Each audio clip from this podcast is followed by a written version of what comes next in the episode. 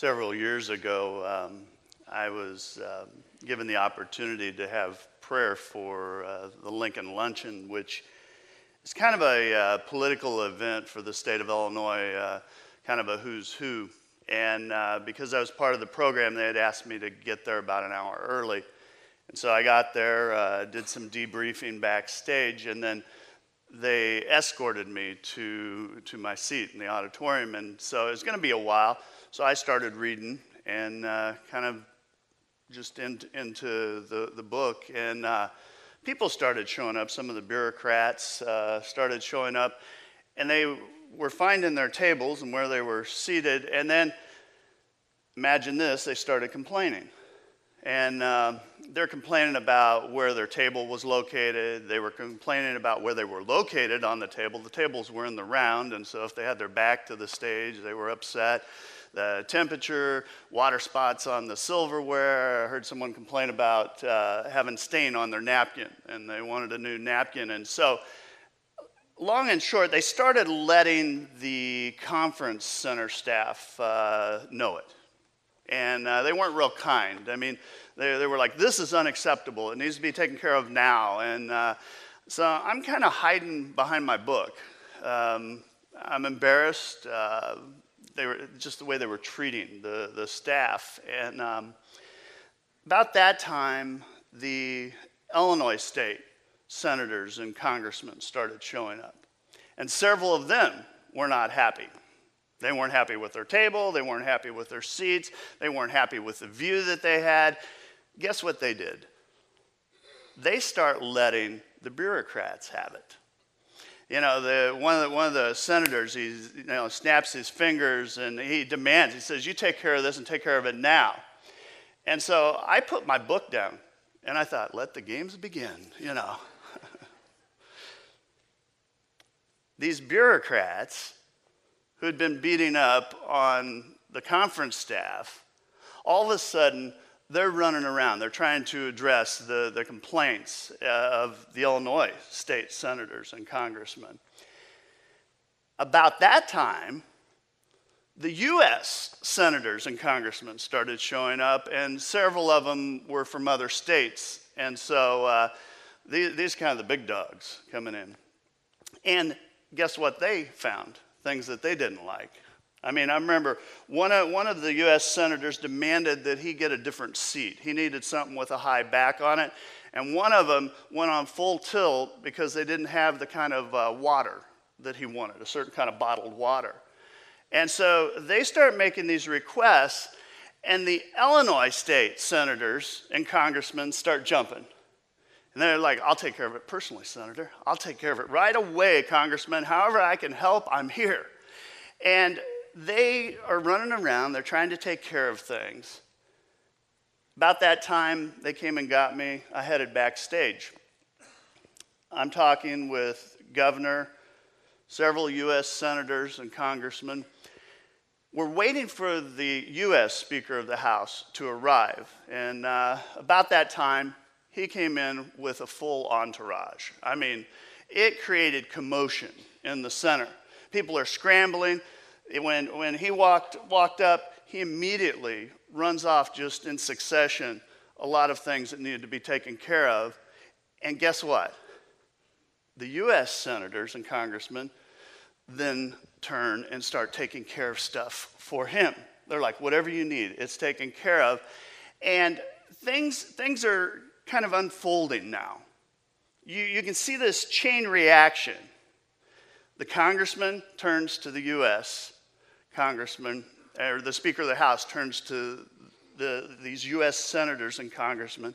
These guys turn to the Illinois state senators and congressmen, who immediately turn to the bureaucrats, who head to the conference staff, and it's just this chain reaction. And as I watch this saga, and I've told you I'm a, I'm a people watcher, I'm an observer, I wondered what Lincoln would have thought of all this uh, kind of uh, pre luncheon festivities. But I thought about that because it's a window into human nature. Our bent toward uh, kind of lording over those that we feel we're superior to or have a better position of, that, that we can kind of beat up on them. It's our bent toward showing preferential treatment, you know, deferring to those that are above us, uh, that we see as more important. It's a window. It's not a pretty window. You know, I remember as a kid uh, growing up, I'd go down and stay with my grandparents once in a while. Uh, they lived on a farm. And I'll tell you, a farm is a fascinating place when you're a city boy. And that was me. Sometimes Grandpa would take me with him to the auction. I remember the first time we went to a livestock auction. And uh, I was probably eight. I might have been nine years old. I accidentally bid. I did on a calf. I mean, I thought the guy was waving at me, and I'm like, you know, no joke. And, and the auctioneer points, points at me. I remember this so clear. And he goes, Sold to Mr. Green Jeans. I had on green, tough skin jeans. I'm still in therapy over that. But anyway, Grandpa was not happy. We had to go back home, got the trailer. We, we brought this calf home with us. Now, I had named most of the animals on the farm. I told you I was a city kid. And I named the calf Mr. Green Jeans. And uh, several years, Mr. Green Jeans was around, then Grandpa said he ran away. But anyway.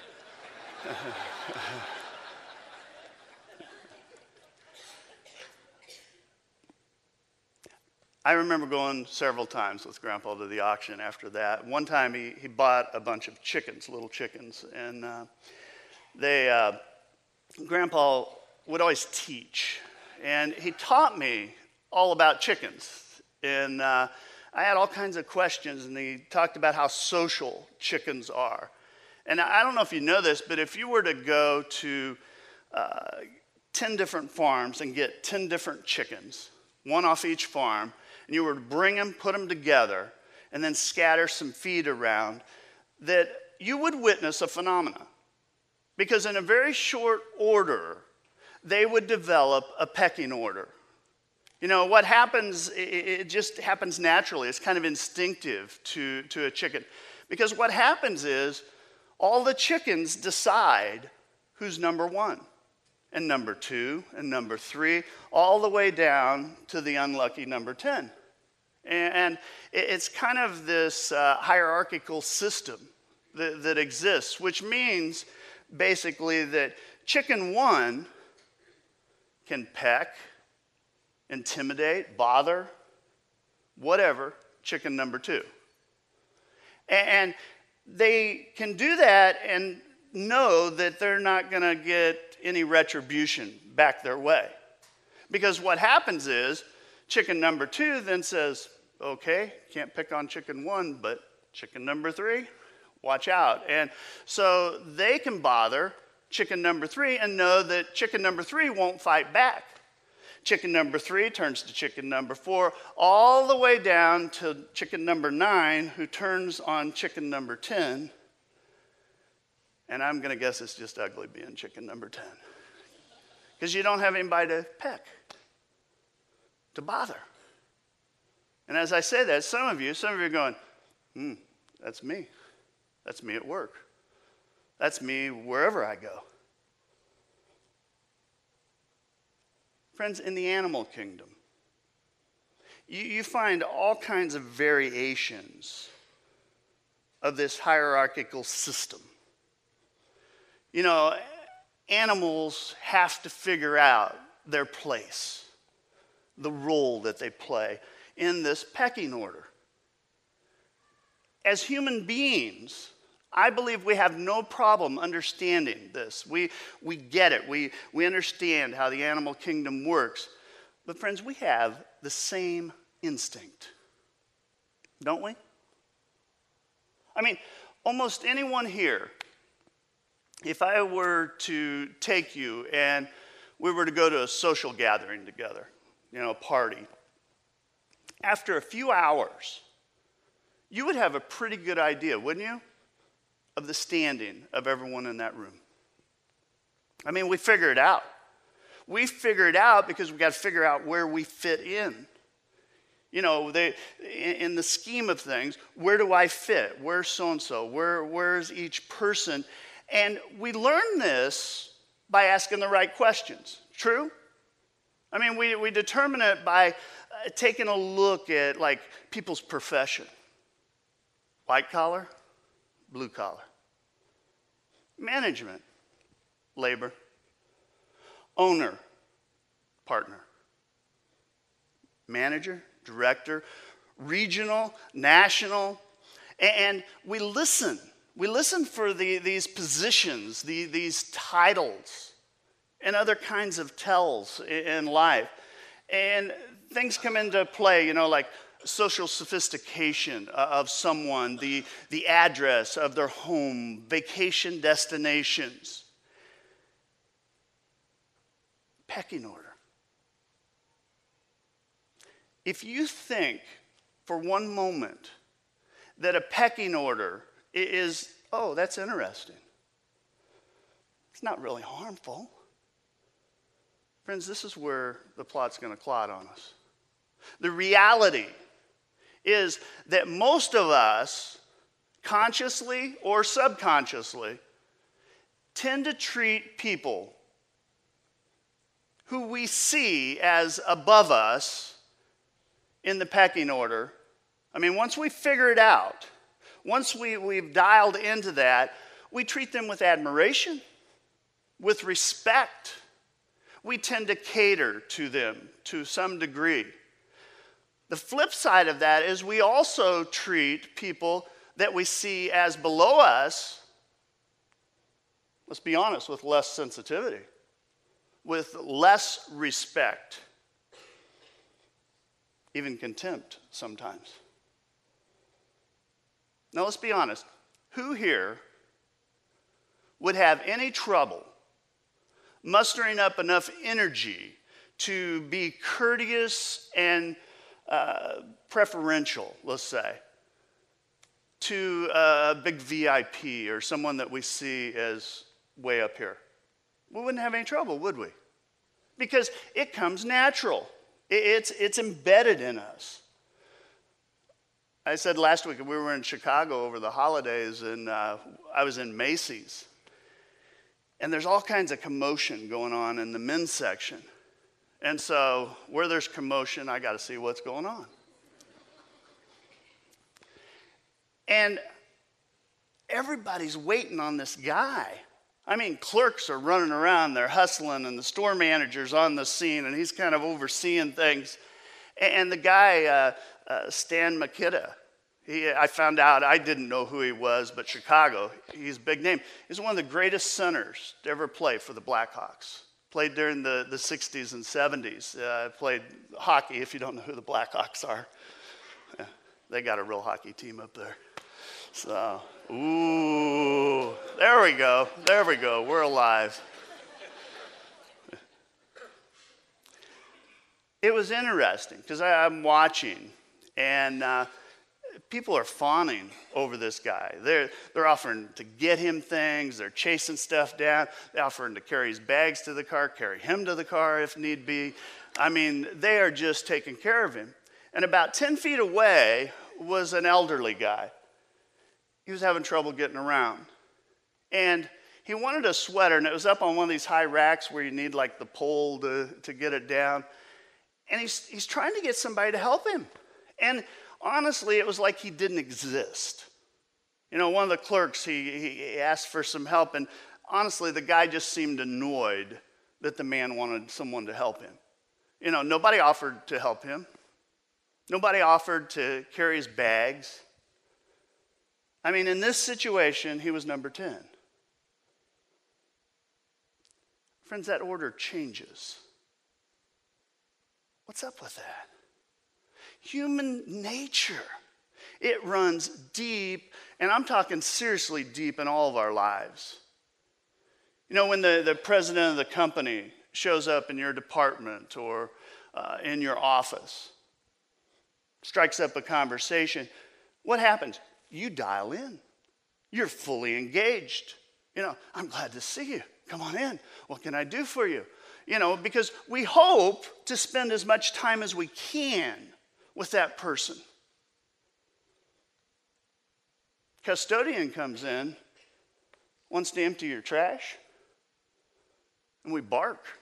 You know, can't you see I'm busy? Come back later. And there's just something that happens. I mean, we, we tend to say things, say things under our breath, ugly things. The human system. And if we were honest, that human system, it's a lot like the chicken pecking order. There's just one problem with this. The chicken's behavior is animal instinct. But as human beings, that attribute really is just good old fashioned depravity. I mean, let's call it what it is it's sin. You know, what I want to do is pull back the curtains and ask why? Why are we like that? Why do, why do we tend to show preference and honor to those that we perceive as being above us in that pecking order? And why are we impatient? Why do we show just disdain sometimes for people as we see that are below us in that order? I mean, why do we do it? You know, at the root, I think there, there's some S words. You know, like self advancement, self promotion, self absorption, you know, self importance. That, that at some point just takes us down an ugly road.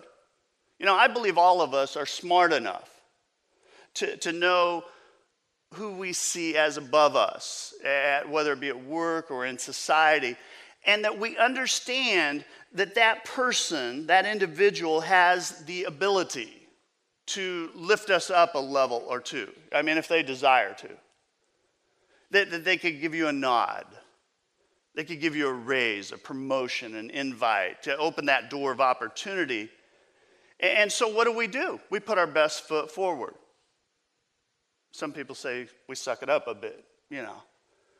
But let's, let's be clear about this that preferential treatment is all about what we can gain.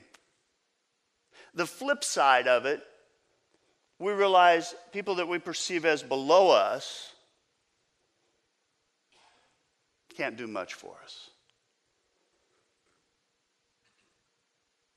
We didn't have to take a class on this one, did we? I mean, we figure this out early in life. High school, maybe way before that. But at high school, don't, don't you figure out who can raise your popularity quotient and who can't? You know, in college, you, you figure out real quickly who can raise your vocational stock and who can't. In the marketplace, you're very clear who can open doors and who can't open doors, and how we treat people really boils down to what they can and can't do for me. And friends, in the middle, in the middle of this corrupt, self serving pecking order, this quagmire, that all of us live in from time to time. The Apostle Paul says, time out. He says, we have got to crawl out of this animalistic instinct.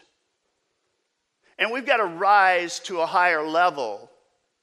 And Paul says, I've got an app for that. And there's the app. Read with me. Each of you should look not only to your own interests, but also to the interests of others. Each of you should look not only to your own interests. Now, I want you to note there that Paul never says that you should totally disregard yourself, neglect yourself. In fact, the Bible would teach you just the opposite. The Bible would say that we should take care of ourselves. We, we should eat. We, we should get our, our proper rest uh, physically and emotionally in our lives. That the Bible teaches that you should have self respect, that you should never allow people to manipulate you or violate you or abuse you, and that if you're in that kind of situation, to get out. And the Bible is clear that we should understand. You hear me talk about this a lot that we are fearfully, wonderfully made that God has a plan for your life, that your life matters. And we should have a strong sense of self. In fact, I would argue because the very best thing that you can give God is yourself. Paul's not addressing that, that wonderful, appropriate um, sense of, of who you are, that, that, that self. What he's concerned about is an age old problem that has existed since the beginning of time, and that is where we look out for our interests only. You know, self preoccupation, self absorption. You know, ask any psychologist or, or psychiatrist uh, if you were to ask them what's one of the scariest things to treat in, in the human condition. Near the top of that list would be narcissism. That idea that the world revolves around me, that my needs are important. In fact, they're more important than your needs or anyone else's needs. In fact, you, you exist to serve me. That's dangerous stuff. And I, I believe our culture has made that into an art form. And it frightens me. You know, the Bible says someone who looks only to their interests is a dangerous person. Ultimately, they, they become destructive in, in life. That a self absorbed person will, will destroy a marriage every time.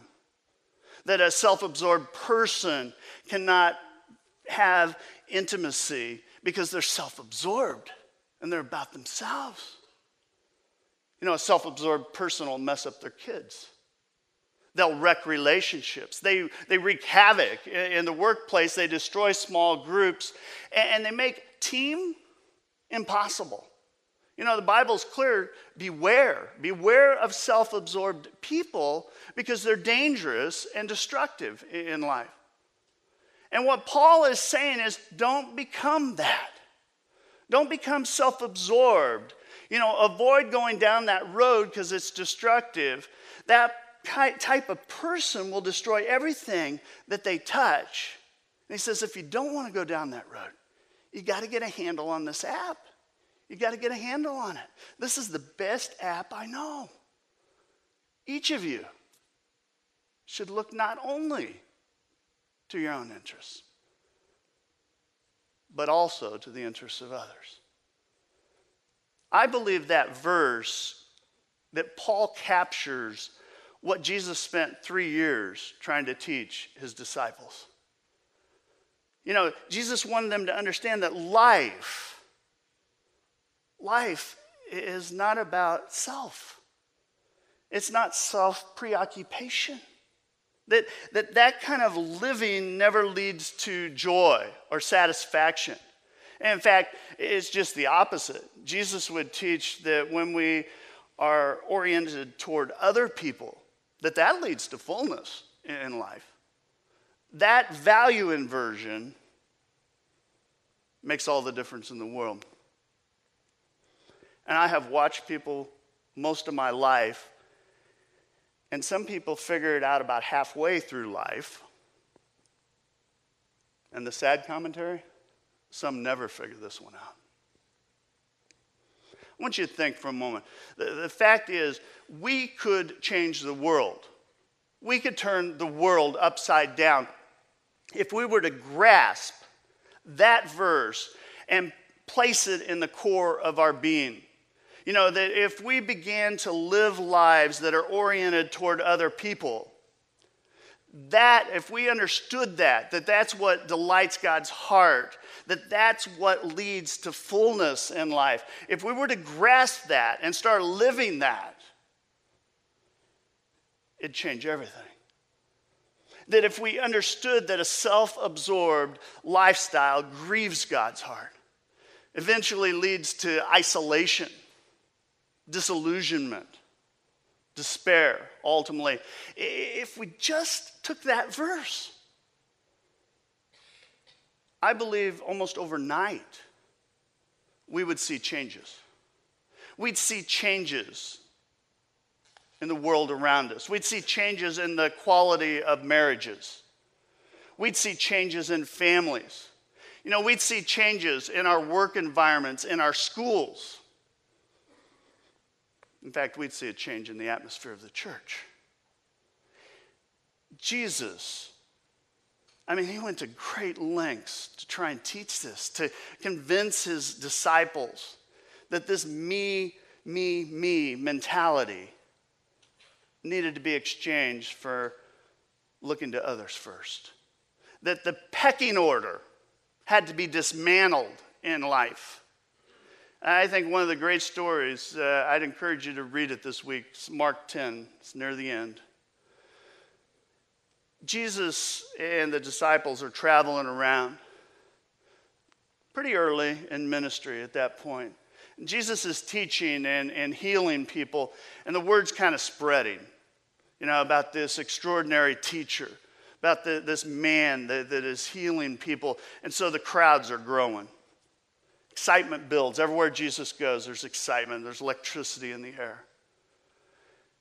And before you know it, the 12 disciples that are traveling with him, they get kind of sucked into what's going on, all this craziness uh, around them. And I, kind of picture the disciples after Jesus had healed someone. Things are, words just spreading. I kind of picture them like giving a uh, press interview. It's a good day. It's a good day. Now, Jesus healed him, but it was a team effort. You know, I'm John. This is my brother.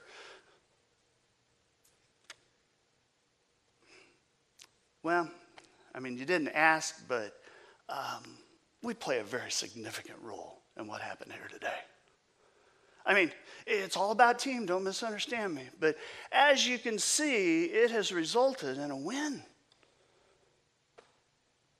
I'm John, did I tell you that?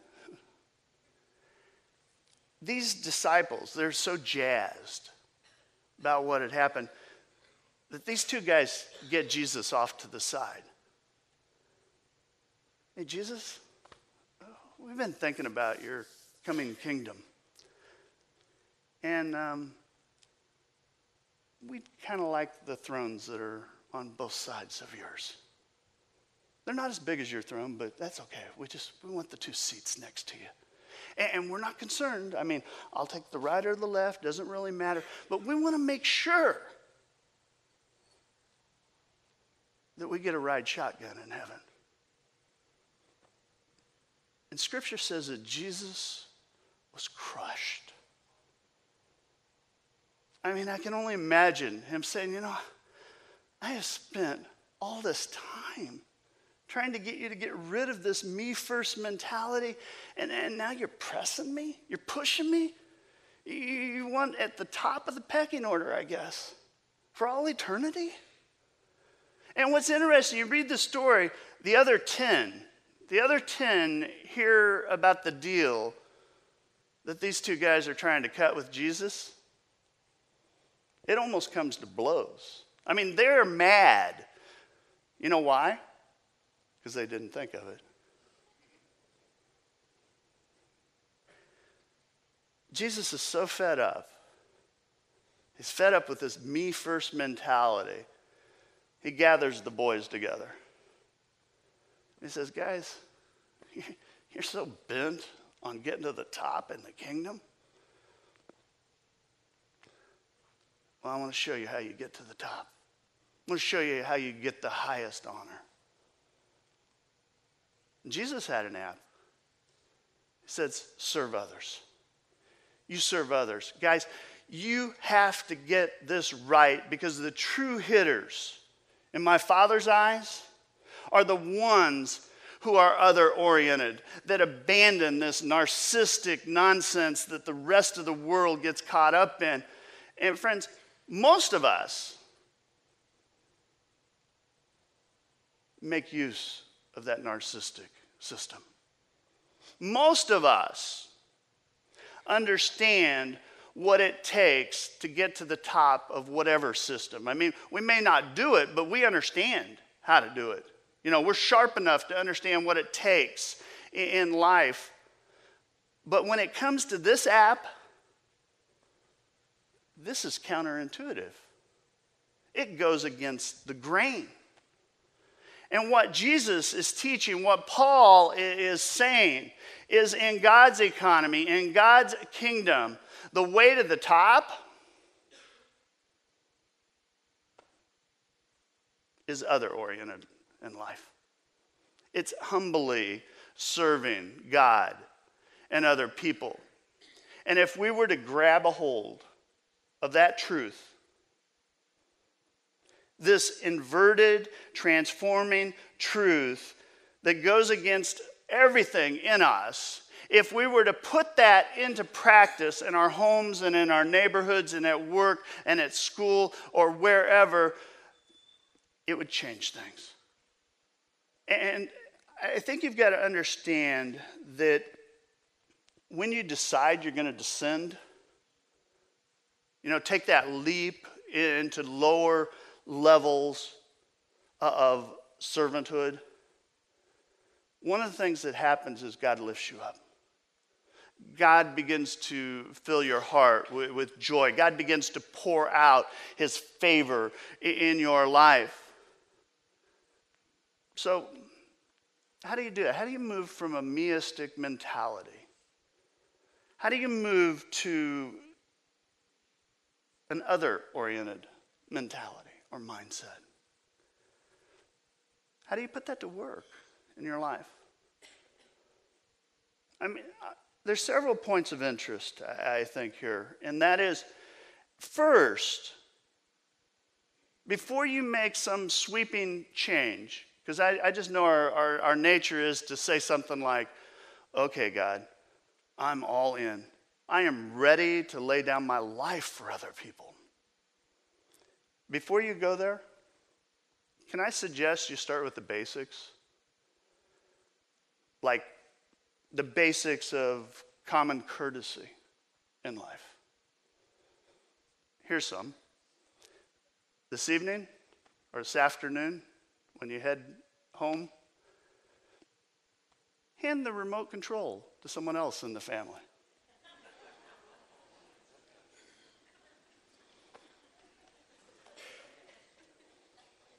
Some people are going, no, not the remote, not the remote, please.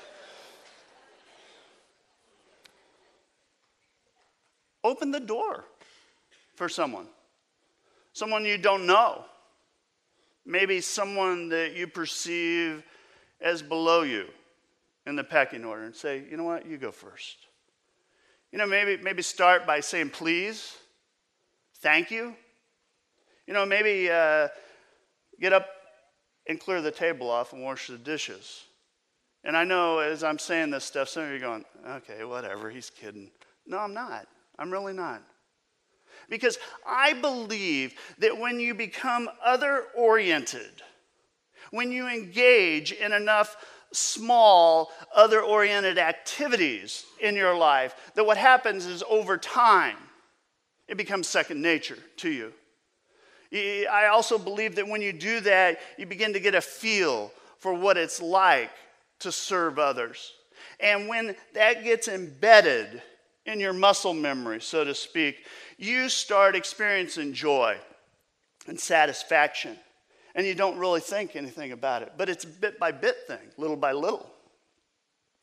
Common courtesies. You know, it begins to embed itself in your psyche. I think you start thinking different. I think when you take that step, even though it's little, inside, you're able to go, you know what? I am not a stark, raving narcissist. I did not expect the world to serve me. I'm becoming a little bit more like Jesus Christ. I think that's what Jesus was trying to teach the disciples. I mean, when he washed their feet at the, the Last Supper, I think he wanted them to understand that. I mean, just moments before, the disciples all fired up. They're all bragging to one another. Because he had said, I'm going to die. And they're like, No way. I'll lay down my life for you, Jesus. And Jesus already knew. He's like, Guys, you are so locked in to this me first mentality. You're not going to lay down your lives yet.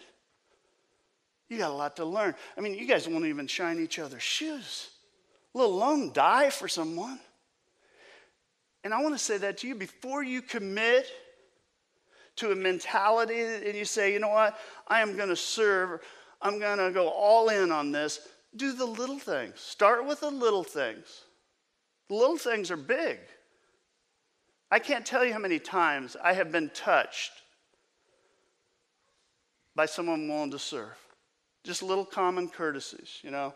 I've watched people, they, they crawl in the back seat and let someone else take the front.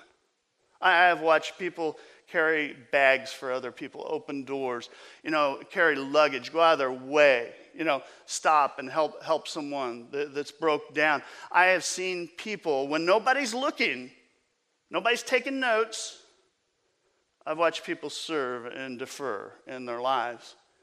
And those other oriented activities may have been small, but as they serve, as they do those little things, I think God raises them up. Some of you, you know, before you start the great descent into becoming a servant, just try and be courteous. I mean, start today. As you're leaving today, let somebody else out of the aisle first. You know, open the door for someone. Let a car go before you. And I know if, if we all do it, we'll be here forever because nobody will ever leave. And uh, okay, what about the gridlock? You know, it's like, it'd be okay. I really believe this. It's where servanthood starts. Common courtesies, other oriented in the basics. Once you get that under your belt, then I think you're ready to go to stage two in the app. And this is where you step up and you actually commit to what I'll call consistent forms of serving in your life.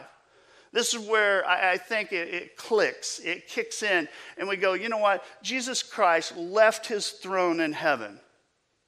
He left everything to meet my needs, to lay down his life for my sins. You know, Jesus, I mean, he could have looked to his interests only, but Jesus didn't.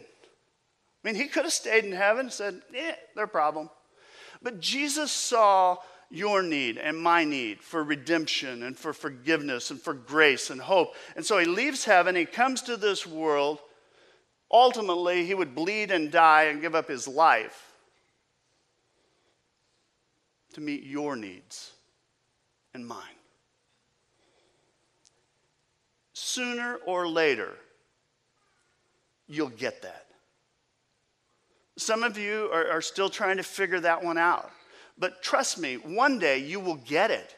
You will understand it. And when you do, I believe what happens is there's an explosion of gratitude in your heart that will move you not just to do the common courtesies in life,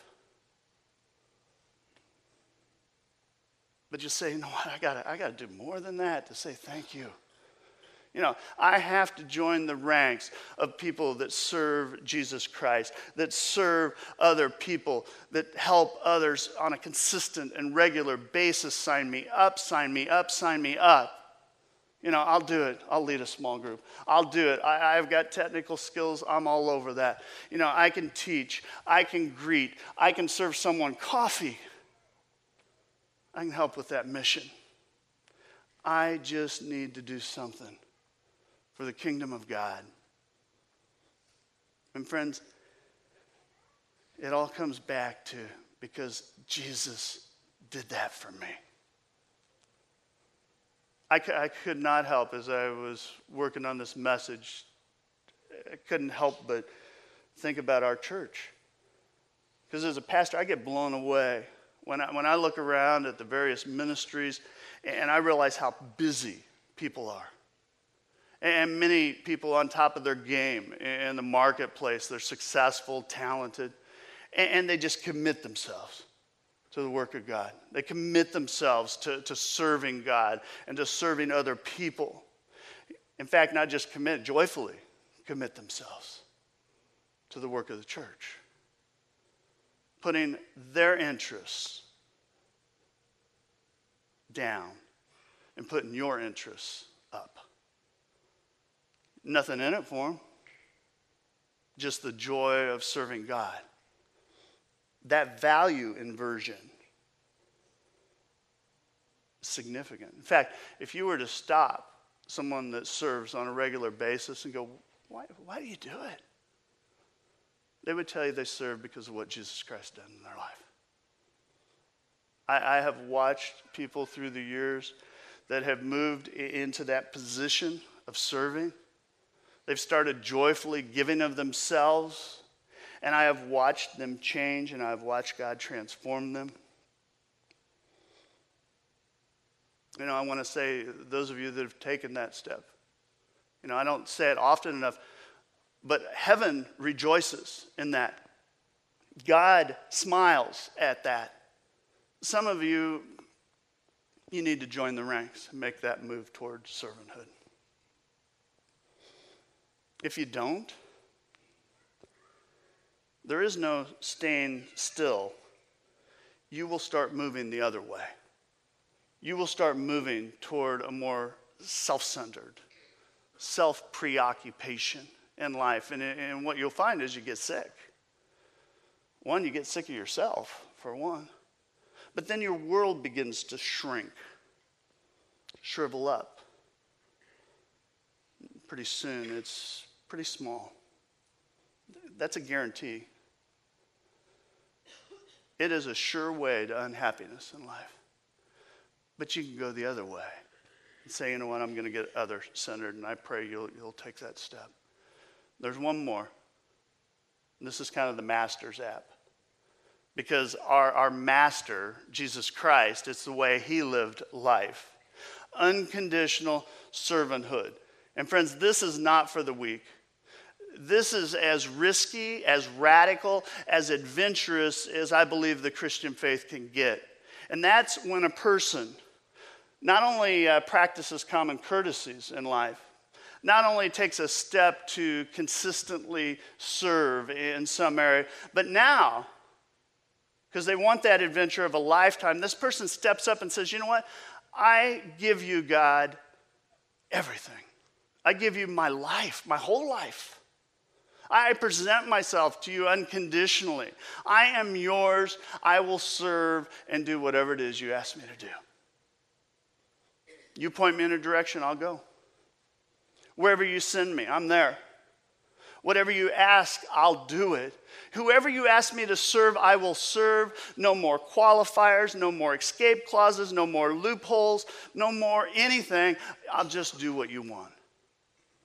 And friends, that is the true greatness in God's eyes. That applied to life makes all the difference. It's interesting, the, the, Apostle Paul, I mean, he wrote the entire book of Philippians. And if you look at the very beginning, he starts out and he says, I, Paul, a servant of Jesus Christ. I mean, Paul basically saying, you know what, you need to know two things about me. I, I don't have a big bio. In fact, it's quite simple. First, my name's Paul. And second, I am an unconditional servant of Jesus Christ. My whole life is about serving God and others. That sums me up. That's it. How many are willing to make that kind of shift in your life? to invert the scales, you know, begin the process. Say, my name's Damon. You know, my name's, you fill in the blank. Not with your spouse's name, with your name. I'm an unconditional servant of Jesus Christ. Friends, when you make that shift, here's the guarantee God will lead your life, God will open doors, God will bless you, God will create opportunities, and as you serve, God will fill you and God will raise you up and bless your life. Anyone interested? Just remotely? Venture of a lifetime? There's an app for that. Each of you should look not only to your own interests, but what? But also the interests of others. Our holy God, we praise you. And God, this one just goes against the grain. But God, I pray we would, little by little, that we'd take steps, that we would move toward being a servant.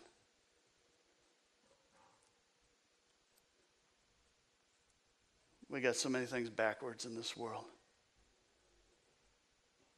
But God, your way is always the best. God, I pray that you would work in us that um, those caution flags would come up, those times when we mistreat or see ourselves as more important than we are. God, I pray that um, you just break that out of us, that you would help us overcome this me, me, me mentality.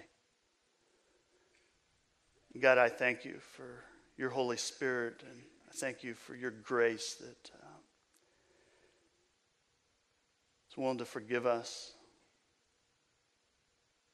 Most of all, give us the strength to stand, to make that, that change in our life, that shift. God, I pray your Spirit would uh, guide us, that um, you just help us to overcome that self centered mentality. We give you the praise, we give you the glory. Pray that our lives scream that we are servants of yours. It's in Christ's holy name we pray. Amen.